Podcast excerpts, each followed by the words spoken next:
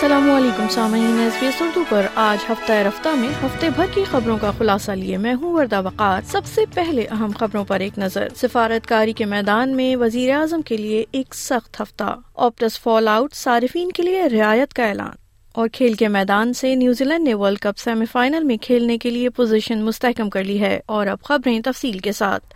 وزیر اعظم اینتھنی البنیزے کا کہنا ہے کہ پیسیفک آئی لینڈ فورم کے رہنماؤں سے گفتگو نے انہیں حوصلہ دیا ہے۔ یاد رہے کہ جناب البنیزے بطور وزیر اعظم کک جزائر کا پہلا دورہ کر رہے ہیں، جبکہ پی آئی ایف اجلاس پہ یہ ان کی دوسری شرکت ہے۔ آسٹریلیا اس فورم کا بانی رکن ہے، تاہم مقامی وقت کے مطابق بدھ کے روز نورو کی جانب سے واک آؤٹ نے اجلاس کے موسمیاتی تغیر کے ایجنڈے پر اثر ڈالا ہے۔ نورو کے وفد نے فورم کے سیکرٹری جنرل کی تقرری کے خلاف احتجاجی واک آؤٹ کیا تھا، تاہم وزیر اعظم کا کہنا ہے کہ ہر مسئلہ مل کر حل کیا جا سکتا ہے۔ Every country has spoken this morning during the plenary session and then informally as well. Uh, when I was here uh, in uh, my first Pacific Island Forum in Fiji last year, not every country was represented. Uh, here we have the countries have come together uh, in a spirit of unity, and I look forward to the next couple of days' deliberations.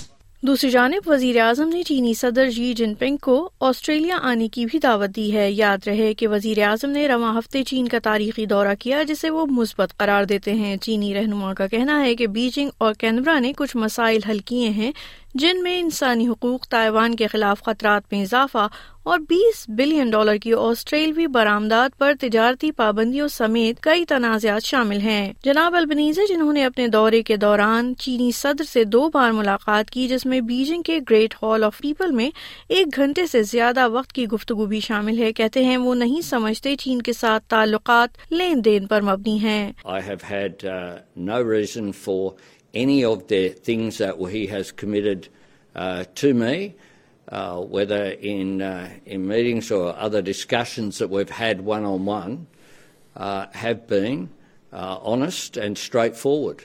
And that's the basis of a relationship. It isn't one where Uh, everyone uh, just ticks off and agrees. اقوام متحدہ کا کہنا ہے کہ شمالی غزہ میں لڑائی میں روزانہ چار گھنٹے کا وقفہ اس کی ایجنسیوں کے ساتھ مل کر لیا جانا چاہیے۔ اسرائیلی وزیر اعظم بنجمن نیتن یاہو نے ایک بیان میں اس بات کا ارادہ کیا ہے کہ حماس کے زیر حراست یرغمالیوں کی رہائی کے بغیر جنگ بندی نہیں ہوگی۔ ان کا مزید کہنا ہے کہ اسرائیل شہریوں کو خبردار کرتا رہا ہے کہ وہ جنوبی غزہ کی طرف منتقل ہو جائیں، کیونکہ وہ شمال میں اہداف پر حملہ کر رہا ہے۔ تاہم اقوام متحدہ کے ورلڈ فوڈ پروگرام میں ہنگامی حالات کے ڈائریکٹر کیونگ نون پاک کا کہنا ہے کہ غزہ کی پوری آبادی اب خوراک کے عدم تحفظ کا شکار ہے اور بہت زیادہ امداد کی ضرورت ہے۔ So before October seventh, there were four to five hundred trucks going in a day. From that, right now we're entering forty to fifty trucks. For just W F P food assistance, we would need one hundred trucks a day to be able to provide any meaningful um, humanitarian food to the people in Gaza. Optus کا کہنا ہے کہ وہ بدھ کو ملک بھر میں سولہ گھنٹے کی بندش سے متاثر صارفین کے لیے اضافی ڈیٹا پیکجز پیش کر رہا ہے۔ ادارے نے صارفین سے معافی بھی مانگ لی ہے۔ ادھر ٹیلی کمیونیکیشن انڈسٹری کی محتسب سنتھیا گیبرٹ کا کہنا ہے کہ جو لوگ معاوضہ حاصل کرنا چاہتے ہیں انہیں براہ راست آپٹس سے رابطہ کرنا چاہیے۔ وہ کہتی ہیں اگر آپٹس معاوضے کے دعووں کو طے کرنے سے انکار کرتا ہے تو وہ ٹیلی کمیونیکیشن کمپنی کو ایک ایسے کاروبار کے لیے ایک لاکھ ڈالر تک ادا کرنے پر مجبور کرنے کے لیے تیار ہیں جو نقصان ثابت کر سکتا ہے۔ Where you've suffered a significant loss, let them know, and if you've got evidence of that, documentary evidence compared to previous week's takings, for example, raise it with Optus, and if you get nowhere, come to our office for a fair and reasonable outcome.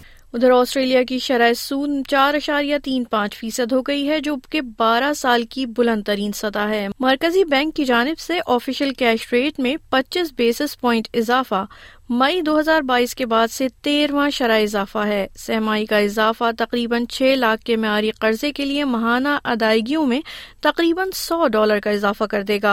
Treasurer Jim Chalmers کا کہنا ہے کہ شرح میں اضافہ Australian شہریوں کی زندگی مشکل بنا دے گا، لیکن ان کا مزید کہنا ہے کہ افراط زر کے دباؤ کا جواب ریزرو بینک اور حکومت دے رہے ہیں۔ Well, we've seen some extreme volatility in petrol prices in recent months. Uh, that is largely a consequence of decision taken by the oil producers. countries uh, to wind back supply. We've seen some wild fluctuations uh, in different markets uh, around Australia.